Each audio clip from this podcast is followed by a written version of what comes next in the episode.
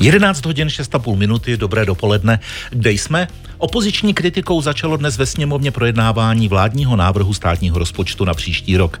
Schodek má podle vládního plánu klesnout v porovnání s letošním rokem o 43 miliard korun prvním čtení, připomeňme, sněmovna schvaluje základní parametry návrhu rozpočtu, tedy příjmy, výdaje, schodek a způsob jeho vypořádání.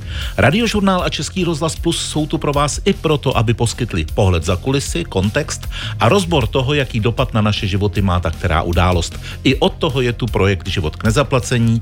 Dnes v souvislosti s návrhem státního rozpočtu, zejména o cenách energií a dnes s ekonomickou analytičkou Českého rozhlasu Janou Klímovou. Dobrý den. Dobrý den. Život k nezaplacení. Unikátní projekt radiožurnálu do složitých ekonomických časů. Podle návrhu zákona o státním rozpočtu na příští rok, který, jak už jsme říkali, projednává v prvním čtení sněmovna, tam chybějí dotace na poplatky za obnovitelné energie a taky pro regulované služby. Co to pro ceny energií znamená? Tak oni tam chybějí, ale část eh, tedy na ty obnovitelné zdroje eh, tam zůstala, ale je velmi výrazně pokrácená. Ta dotace klesla asi o 14 miliard oproti letošnímu roku. A znamená to pro nás to, že se to nějakým způsobem určitě projeví v cenách energií, které potom budeme vidět na, svém, na svých fakturách, které platíme každý měsíc. A e, pokud je tedy o ty poplatky za obnovitelné zdroje, tak e, vláda už e, oznámila, že od ledna se vrátí opět na účty jednotlivých spotřebitelů. Tam je tedy limit a je to 600 korun za každou spotřebovanou megawatt hodinu za rok. To znamená, že pro průměrnou domácnost je to navíc oproti letošnímu roku, protože letos to za nás platila vláda, respektive už od října roku 22 tak eh, od nového roku to bude eh, znamenat asi pro průměrnou rodinu s průměrnou spotřebou elektřiny asi 1800 eh, korun navíc za rok. No a pak, jak jste mluvil o těch poplacích za distribuci právě, nebo že už nebudou ty dotace, to byla také součást vlastně pomoci vlády hmm. v energetické krizi, která začala koncem roku 22 a to se může promítnout eh, do toho, že se zvýší eh, ty regulované služby, které platíme eh, v cenách elektřiny, ale také plynu. A tady zatím nebylo zveřejněno energetickým regulačním úřadem, o kolik se ty regulované služby eh, a ceny tedy zvýší od ledna, ale jsou tady určité předpoklady. A to je, že by tam mohlo dojít k nárůstu třeba o 20 nebo 30% Ale pozor, to neznamená, že o tolik automaticky každému eh, se zvýší ta cena, protože tyto regulované složky té celkové ceny, toho celkového účtu, který máme každý měsíc za elektřinu a plyn, tak tvoří jenom menší část té ceny. Hmm a ta větší část je eh, cena té samotné komodity. A to, jak víme, tak tyto ceny klesají a budou klesat od ledna, eh, takže by se to, ten nárůst případný, nebo ten, k tomu určitě dojde, ale mělo by se to vlastně nějak vykompenzovat. Z reakcí eh, opozičního hnutí ano se zdá, že jejich experti si už leco se dokázali vypočítat a oni soudí, že lidem stoupnou náklady na energie až o 5 tisíc korun za rok. Já jsem to také slyšela od Aleny Schillerové, konkrétně od eh, šéfky poslanců Hnutí Ano. A e, to je opravdu hodně velká částka. E, není úplně jasné, jak e, k tomuto propočtu došli, ale pokud si tedy vezmeme, že třeba průměrná domácnost platí za elektřinu za rok kolem 20 tisíc korun, tak pak těch 5 tisíc by byla zhruba čtvrtina nárůst a e, to tedy je v té celkové ceně opravdu hodně. Já jsem e, od Eh, třeba energetických expertů, od dodavatelů, kteří dělají nějaké propočty, tak jsem takto velký nárůst tedy zatím neviděla. Hmm. Ale je možné, že někomu to třeba takto může opravdu stoupnout, protože my se tady pořád bavíme o nějakých průměrech, ale tam opravdu klíčovo, klíčový vliv na tu celkovou cenu elektřiny i plynu má ta samotná vlastní komodita. A tady bude záležet, jak, jaký má kdo, jakého dodavatele, za kolik vlastně kupuje tu samotnou samotnou komoditu. Dá se těm eh, eventuálním zvýšením nějakým způsobem předejít? Určitě ano a lidé by měli opravdu si dát pozor na to, s kým uzavírají smlouvu, s jakým dodavatelem a jakou nabízí cenu a zároveň také eh, je velmi populární tu cenu fixovat na nějakou dobu a eh, musím říct, že tedy eh, hodně expertů radí v současné nejisté době nefixovat tu cenu na nějakou dlouhou dobu, třeba tři roky, ale když už, tak třeba hmm. rok, dva. A e, tady je samozřejmě klíčové si e, pohlídat, e, jaká ta cena v tom ceníku je, jestli někdo třeba nemá zafixovanou vysokou cenu ještě z roku 2022, než začaly platit ty vládní stropy, které od ledna zřejmě jako na 99,5% hmm. platit nebudou. Experti to uvádějí, že nejpozději od ledna 2024 skončí vládou nastavené cenové stropy energií, tedy ten stav, kdy za zákazníky část ceny platil stát. Když si zákazníci v těch časech, kdy ty ceny byly vysoko a bylo to drahé, zafixovali cenu na delší dobu, tak ty by mohlo čekat eh, takové cenové překvapení, nemalé. Ano, určitě, protože ta samotná, eh, ty stropy platily právě na tu samotnou komoditu, na tu cenu za hmm. tu elektřinu, v tom nebyly ty regulované služby. A, eh, a tato cena eh, byla třeba, eh, než začaly platit ty stropy, tak řada dodavatelů, včetně těch velkých, největších na trhu, eh, měli eh, třeba u elektřiny nad stropem tu cenu o 50%.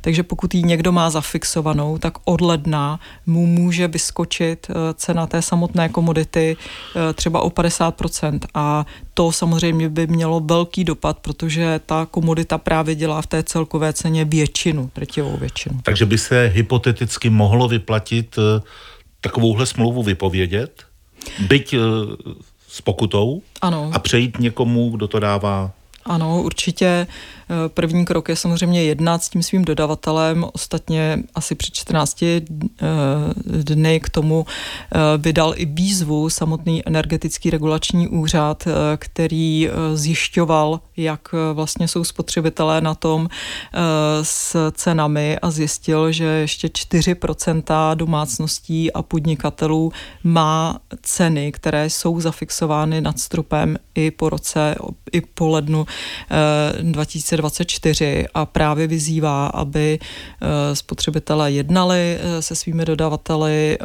o možnosti buď bez pokuty prostě přejít na nějaký jiný tarif nebo jiný ceník, a což třeba nabízí jeden z největších dodavatelů polostátní ČES, ale zároveň on chce, abyste si tu cenu potom fixoval na delší dobu, což je otázka, hmm. jestli to je výhodné.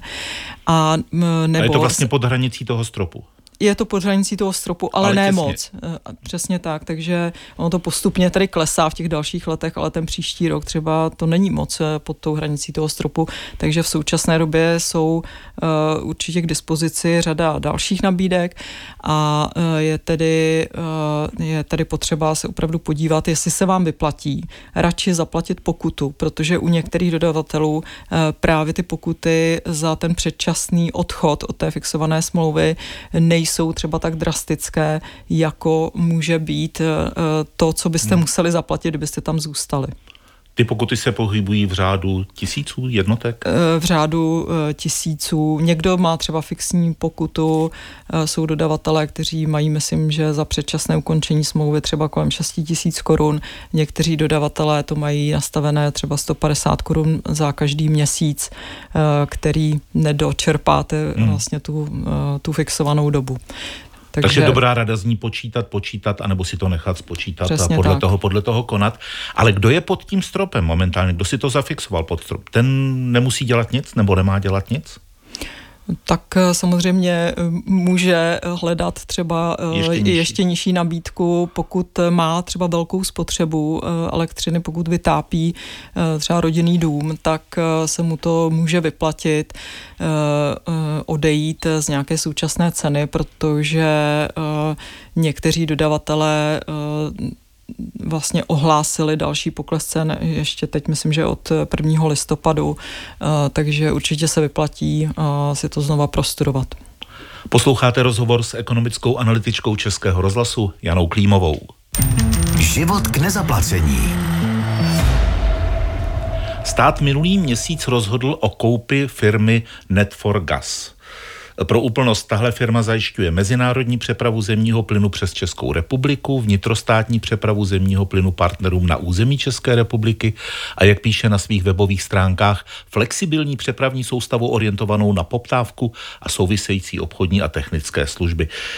Provozuje téměř 4000 kilometrů plynovodů. Proč ji stát potřeboval koupit? Je to pro něj strategická věc eh, a to eh, ze dvou důvodů. Eh, jednak po ruské agresi na Ukrajině, která začala v roce 2022, tak se byly zavedené sankce vůči Rusku. Rusko na ně odpovědělo mimo jiné tím, že zastavilo velkou část dodávek plynu do Evropy a řada zemí také sama vlastně eh, chce odejít eh, od ruského plynu, což je i případ eh, České republiky.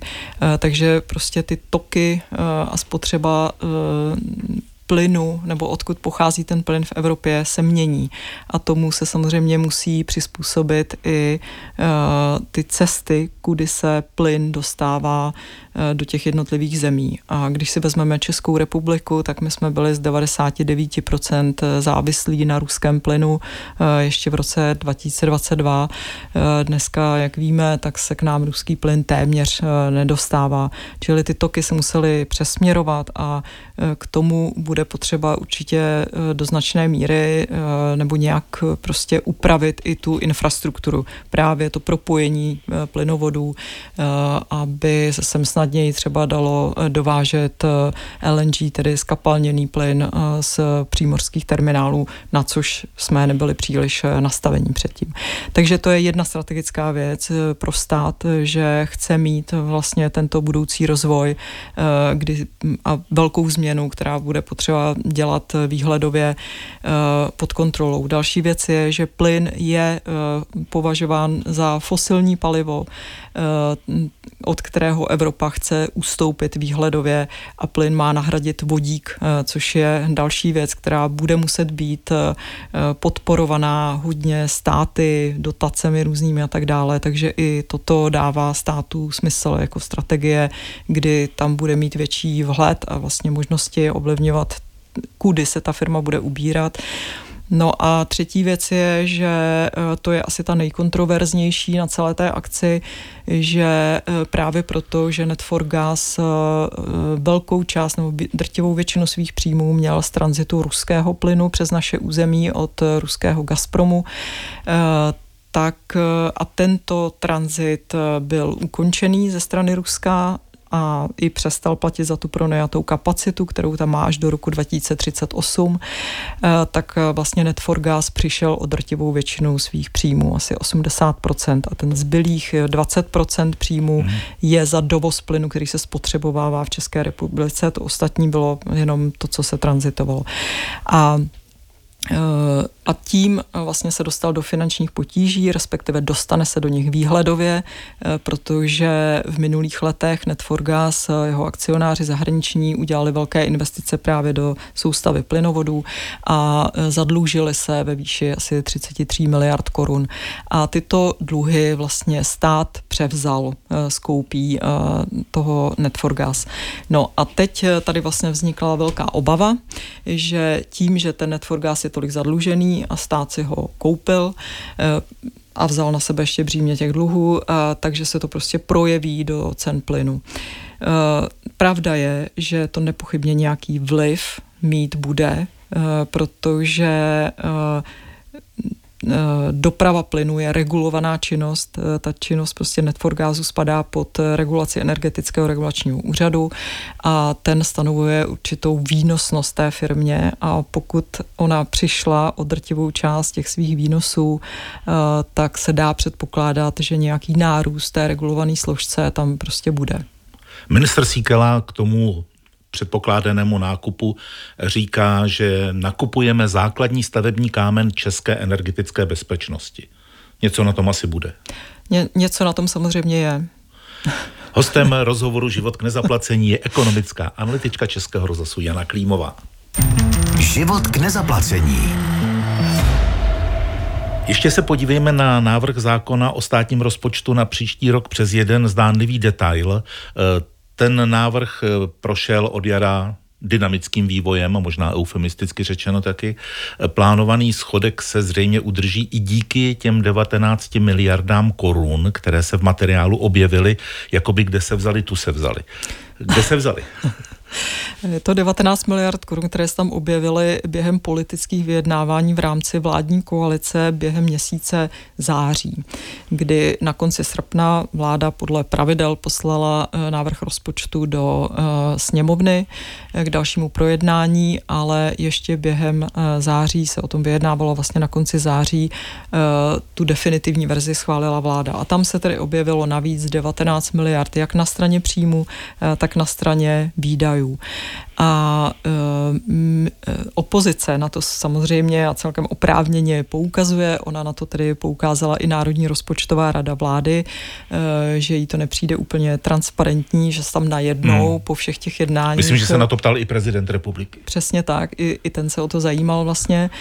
A e, takže jaké je vysvětlení? E, ministr financí Zbigněk Staňura e, minulý týden na rozpočtovém výboru tedy to číslo eh, podrobně rozebral, kde se tam ty příjmy, eh, které pokryjí ty potřebné výdaje, tedy vzaly. Takže eh, je to tak, že z těch 19 miliard navíc 10 miliard se našlo jako příjmy z dividend státních firm. Takže původně byly eh, v rozpočtu za 20 miliard a teď je tam nově eh, potom září tedy 30 miliard. A dá se předpokládat, eh, že tedy hodně z toho půjde za vyšší dividendou Česu, protože tam má stát, respektive ministerstvo financí 70% akcí, takže může vlastně prosazovat výšší dividendy, také to v posledních dvou letech využilo vždycky na valné hromadě, takže to je 10 miliard. Potom našla vláda 1,8 miliardy jako dividendu, že si může vzít z černouhelných dolů OKD a e, další miliardu navíc našla v příjmech e, od Evropské unie. To je 13. E, a zbývá nám 6 a těchto 6 miliard se poskládalo z toho, že vláda schválila během září tedy skutečně, že přijme 20 tisíc cizinců, aby u nás mohli pracovat pro podniky, kteří po nich volají a ti budou tady odvádět daně a další eh, odvody eh, pro stát a to je tedy 20 tisíc, to vláda schválila a ještě předpokládá, že dalších 20 tisíc uh, lidí, kteří se tady zaměstnají, přijdou k nám jako uprchlíci z Ukrajiny a takže dospěla k celkové částce 40 tisíc lidí, že přijde do Česka a ti odvedou celkem 6 miliard navíc do státního rozpočtu, s kterými se nepočítalo do konce srpna. A na tenhle příjem se dá vsadit? Uh, Opozice tvrdí, že se na něj nedá vsadit, ale eh, ministr financí eh, upozorňuje, že eh, tyto příjmy projednala, projednal výbor pro rozpočtové prognózy a osm lidí z devíti řekli, že to hmm. je realistické, jako celkově ten rozpočet, všechny jeho příjmy, včetně těchto. Děkuji za vysvětlení. Tolik ekonomická analytička Českého rozhlasu Jana Klímová. Hezký den, nashledanou. Děkuji za pozvání, nashledanou.